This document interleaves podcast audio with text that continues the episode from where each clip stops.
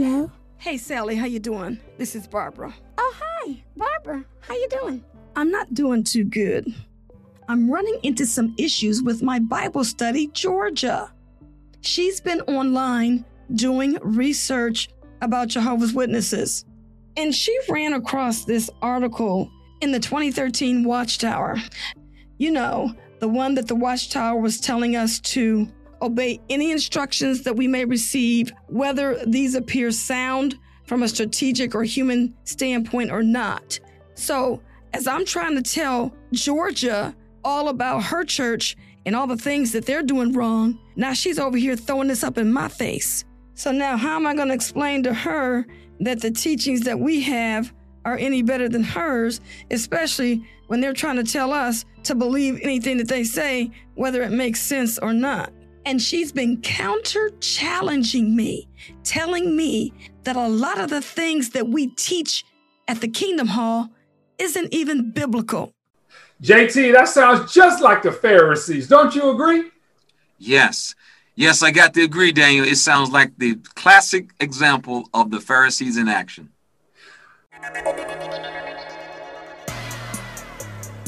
You're listening to The Critical Thought, where we challenge our listeners to use critical thinking when examining the teachings of Jehovah's Witnesses. Hi, welcome to the video. The purpose of this video is to talk to you about the Jehovah's Witnesses, the Watchtower, the governing body, and how they've become the modern day Pharisees. Okay, JT, let's talk. Okay, Daniel, let's take a look at that. Uh, you know, it's interesting how if you try to make a comparison between the modern day governing body of Jehovah's Witnesses and the Pharisees, it is so amazing how many similarities you begin to quickly see as you start thinking about it and talking about it and examining what the Pharisees did and what we see the governing body doing today. Mm. So let's just do a historical on the Pharisees. Who were the Pharisees back in the day? I think they started out as good guys and started adding on some man made rules. Talk to us. Yeah, it's interesting that they were basically the religious leaders of Jesus' day. And uh, as with so many people, many times, uh, you, you, know, you can't read somebody's heart. People's intentions may be noble, but it's often you have to look at what their actions are. And that's what got the Pharisees and the, and the scribes and the Sadducees. That's basically what got all those guys into trouble is what their actions were. Um, and so we see that's really the problem we run into when you examine the governing body. Um, you know, I, we, you and I and nobody, we can't read uh, what their heart is and so forth, but we can definitely look at what their actions are. And that's what we have to decide. What are their actions and how similar are those actions to pretty much exactly the same pattern that the governing body and the Pharisees back in Jesus they had? Well, what were one or two of the things that the Pharisees were doing back in the day, in Jesus's day, that were man made, adding on, and causing the members to be depressed, kind of guilt ridden? Talk to us. Well, you know, one of the th- one, one, you know one of the things that people uh, often think of is how the Pharisees they were always good at making man-made rules, and they was always making these little rules that had really nothing to do with anything, and it, it impacted people's lives. Uh, I think you and I we discussed before, and I know Lady C and I we talked about as well. That one of the rules that just really caught the, the Jesus's eye was how they had a rule called washing up to the elbows, and you know back in those days people were farmers, people worked outdoors, you know they, they did agriculture type work, so people would get dirty and dusty, and of course you know just from a hygienic standpoint you want to wash your hands. But the Pharisees, they turned basically what was really just something for hygiene they turn it into a law of God. And so you had to wash up to the elbows. So you figure if you missed by an inch, you were in trouble because what they did, they elevated this position to divine law. And that's where the problem came in. If it was a suggestion, you know, man, please wash your hands, wash the elbows, clean everything off, you know, that's one thing. But to now make it a law of God, and not only did they make it a law of God, they enforced it as a law of God. I get it. And so, what would be an example of the parallel of washing up to the elbows of the governing body in the watchtower today? Well, we can think of what would happen to a person who didn't wash up to the elbows. Mm. Such a person could actually be expelled from the synagogue. Wow. And so, I guess the parallel is a person gets shunned, a person gets disfellowshipped. Is that the parallel that you're making? Absolutely, you absolutely you can only imagine what it must have meant to someone living uh, during that time to be basically removed from the synagogue as if they were a sinner against God. How it would impact them in their community, in, in the area in which they lived in, the, it would just be tremendous. And of course, the kicker was this was not a teaching of God. And you asked the question earlier, you know, a parallel. A simple example we can look at is how the Watchtower, out of thin air, created teachings in regards to blood and blood fractions, especially the blood fractions. That is just a perfect example to show what happens when a human who is writing as an uninspired, fallible writer turns around and takes something such as not the taking of hemoglobin. Jehovah's Witnesses could not take hemoglobin. It was considered a divine law of God not to take hemoglobin. Mm. Problem was, problem was, Daniel, is it never was the divine law of God, but it was enforced as if it was. A person could be removed from the congregation as a sinner, as if they were living in the days of Jesus under the Pharisees' rules. Aha! JT, I'm beginning to see the parallel point that you're making between the Pharisees and the Watchtower. But let me ask, JT, how did Jesus feel about the Pharisees back in the day? Give us the historical on that point. Yeah, you know, Jesus really didn't think much of the Pharisees at all. And the reason why is because they, they engage in this going beyond what was written. Uh, it's really interesting uh, when you look at how the Watchtower and the governing body and the leadership, how they actually started. The way they started is really fascinating because they were not originally like that.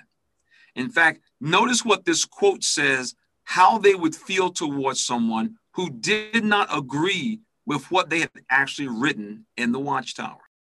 We would not refuse to treat one as a brother because he did not believe the society is the lowest channel. If others see it in a different way, that is their privilege. There should be full liberty of conscience. Watchtower, April 1st, 1920, page 100 and 101. And so when, when the Watchtower first started out, they was like, you know, if you don't agree with, you know, our, our explanation, that's okay. You still a brother. I mean, and the reason why is because they realized that it was that they were infallible, what they were writing was infallible, and it, and it didn't, it did not measure up to divine status. Not then. Well, JT, that's an interesting quote. But let me ask you, how did something good kind of devolve into something bad. What happened over time? Yeah. And that's where that phrase that Jesus used about climbing up into the seat of Moses, basically, this is what happened to the watchtower. This is what happened to those guys. And in fact, now their position is absolutely solidified as being sitting in the seat of Moses. In fact, this is what they say today. It is vital that we appreciate this fact and respond to the directions of the slave as we would the voice of God, because it is His provision. June 15, 1957, Watchtower, page 370. And to this very day, Daniel, that statement has never been rescinded. It is still the official statement and position of the Watchtower and its governing body. It's absolutely amazing.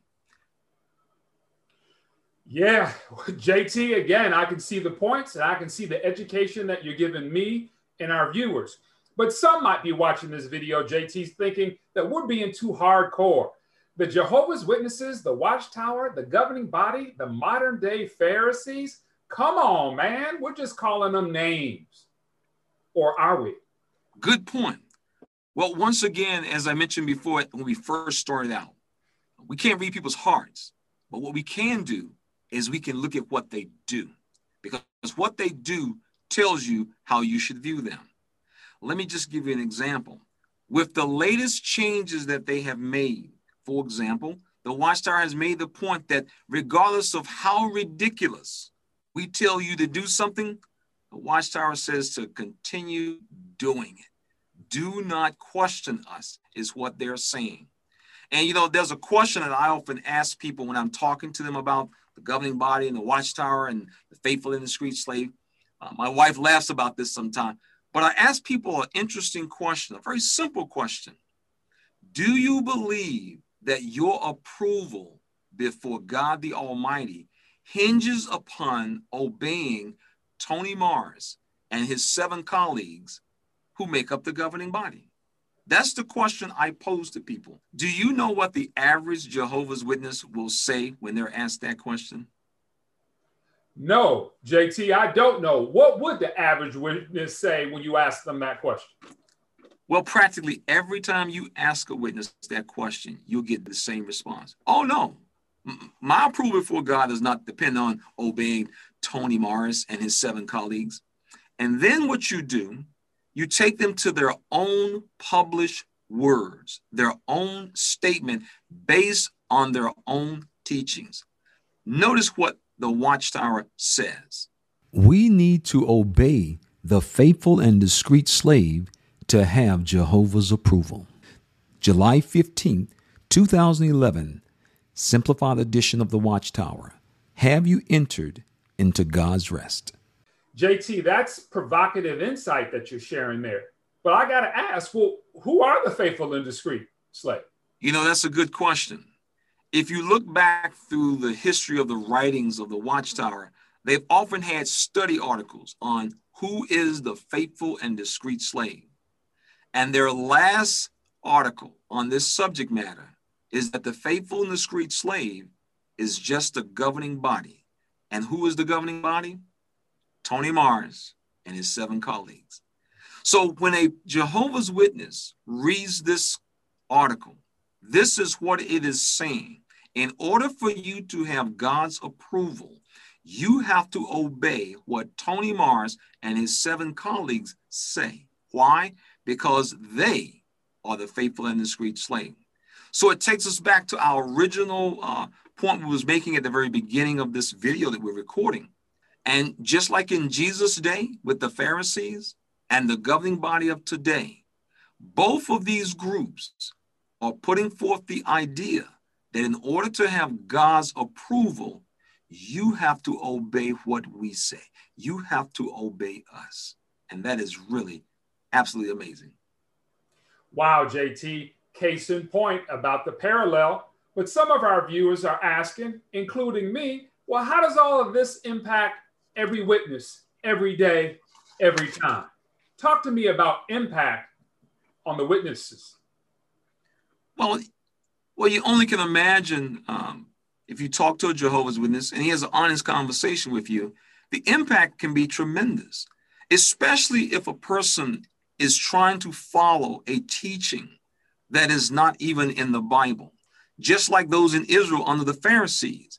If you were trying to live up to something that you were told is a teaching of God and you can't, then you're looking at some serious feelings of failure. I'm not living up to God's standards. I'm not doing what God wants me to do. And as humans, that leads directly into what we have come to know and understand today as issues that deal with feelings of guilt, feelings of depression. And so that's what we actually run into. Jehovah's Witnesses are trying to jump hoops that at the end of the day, when you examine them, they're not in the Bible, but they're the teachings of the governing body. They are man made teachings. And when you can't keep up, you can't run fast enough, you can't jump high enough, it's going to have an effect on you. And the effect is going to be that you're going to end up feeling depressed, worthless, and guilt ridden. And that's what will happen. And sad to say, in the organization, that is an issue that exists. And many, many Jehovah's Witnesses can tell you the story of how they felt. I just can't do enough. So, JT, those are great points, but are you speaking theoretically, or has this happened to you in the past? Or did you see it as an elder? Or are you telling me people are writing you and Lady C now about these subjects? Talk to me about the real. Yeah, as an elder, I actually saw it. Uh, when you make shepherding calls on uh, the witnesses in their homes, they will often tell you, uh, J, uh, Brother JT, I, I just can't keep up. And what they'll be talking about is not keeping up in terms of not stealing, not cheating, not lying. I can't get my hours. And so things like things of this nature. Uh, man-made mandates is what they run into. My wife and I had someone contact us just last week In fact, we, we're going to set up a Zoom to talk to them and their family because it's a whole family. And what it is, they've decided that they would like to pursue going to college. And I'm going to tell you, they have been attacked from all angles that what you're doing is questionable, it shouldn't be done. I mean, the, the message is very clear. You know, they have a desire to go to school, and, and, it's, and it's a number of the members of the family. And so they are being guilt ridden about their decision to go to college, which is really interesting uh, the issue of college, because at one time, the society came down real hard on going to school. And then for a small window of time, the watchtower lightened up. In fact, they said, it's a personal choice. Leave it alone. Don't make yourself part of somebody else's business. But now, recently, in the last few years, the, the, the hammer has come back down hard. And it's come down so hard now that an elder can be removed if he's talking about going to school too much or he's talking about his kids going to school. So these are things that have nothing to do with you know, teachings in the Bible. These are personal choices. But because of the way in which the governing body presents it and everybody who serves as a representative presents it to others, a Jehovah's Witness can feel guilty as if they are failing God. And this is something as simple as going to school. Mm-hmm. So, JT, I think I'm starting to see the linkage. You're saying that the governing body's Pharisaic behavior leads to people feel like they're failing, guilt, and really, that links to the emotional health discussion we're having. Am, am I getting that right? Yes, absolutely. And uh, this is something that a lot of people have, have written to us about is, is, is how they were impacted emotionally. I recall uh, we had a circuit overseer once. He made an interesting comment in one of our elders meetings. He shared with us that, you know, the society gets letters all the time from articles that they write. And the point he made that evening was the articles that the society had that dealt with depression, they received some of their largest response from witnesses around the world.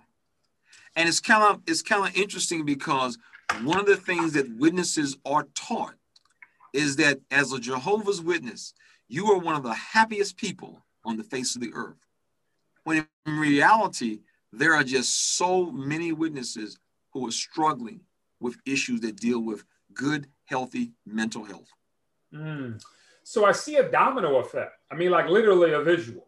There is the Pharisaic man made mandates, not from God, but from man. That domino falls and causes folks to feel like they didn't meet the standard. That domino falls and causes guilt and depression. And that domino falls every time on every witness in the organization and causes some emotional disconnect. I mean, again, am I summarizing this right or am I going too far? Yeah, that pretty much sums it up. Um, it has literally a domino effect. And unfortunately, some of this plays itself out to the conclusion. And unfortunately, the conclusion is for some people, they end up taking their lives.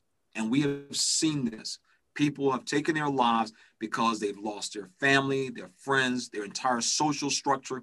Uh, and as a result, unable to deal with it, growing up, never actually encouraged to even seek out professional help for any reason. And now that they're out of the organization, they many times don't, and they end up taking their lives. And so this is such a serious problem that even in the responses that we get from people, they often share something maybe perhaps about themselves, someone in their family, or someone that they personally know they're trying to help. So you see this this this underlying it's like an it's like an underlying current of all these people who are struggling to try to do what's right and what God requires. And unfortunately, so many times it has nothing to do with what God requires. And that's probably the saddest part. And that's what makes the governing body so much in parallel to exactly the way the Pharisees operated. Mm. We want you to do more, and when God hasn't even required it, and that's sad. So, JT, are you saying then that that domino effect that we're describing here between the Watchtower's Pharisee behavior and people's emotional health it's accelerated when a person tries to depart the organization? They're the dominoes of departure. They, they go further and faster on someone's emotional health. What are your thoughts on that? Yes. You see, because you have not agreed with the published works of the Watchtower writers and you decide to leave, well, you've been taught all your life that you're leaving God. And so as a result, it just, as you mentioned before, you get that domino effect of depression. The person oftentimes will leave the organization. Then they will find themselves engaging in types of activities that actually is detrimental to them. Because why? Because they feel they've left God. I mean, I can't, I cannot count the number of people who have left and they after after leaving they finally got themselves together and everything and when you talk to them they will tell you you know i went out i left the organization i did everything i can do why because i was to die anyway so it doesn't matter and then when these people realize uh you're not to die because you left the watchtower they're like oh man i can't believe i wasted time while i was doing all this food stuff because of that and so that is why it is so important that people take the opportunity to examine what we are a part of. And so this is why we wanted to put this video here together as really more of a, a shoe in, because what we would like to do is continue the same conversation as we begin to delve into different aspects of how the mental health of an individual leaving this organization will impact him and what they can do to mitigate it because there's certain things you can do to help you be able to make more of a smooth transition as opposed to a completely rough transition. We want to try to have a smooth landing when we leave this organization so we can hit the ground and keep on rolling. JT, great points. Let me summarize what I think we've covered in this video. We started with the watchtower and the governing body and make the parallel that the watchtower, like the Pharisees, started out as good guys and then over time, it devolved to man made mandates. We talked about how Jesus thought about that. We talked about how those man made mandates impacted the congregation and impacts the congregation today. Where there's a domino effect that then makes folks feel like they not are not meeting the standard. Then there's guilt, then there's depression, and as you said, sometimes there's a final conclusion. And now you brought it all the way down to the domino effect on people's emotions. And this is the beginning of the emotional health series. JT? Yes, and we look forward to the discussion that we will have on the emotional impact on people's lives. This has been JT. Hey, this is Lady C. Thank you for tuning in to the Critical Thought. We appreciate having you in our audience. Not only that, but we invite you to subscribe to our channel and be sure to hit that bell so that you can receive notifications when we upload new content. Be sure to follow us on Facebook and Twitter and give us a thumbs up if you like this video. Thank you for being in our audience.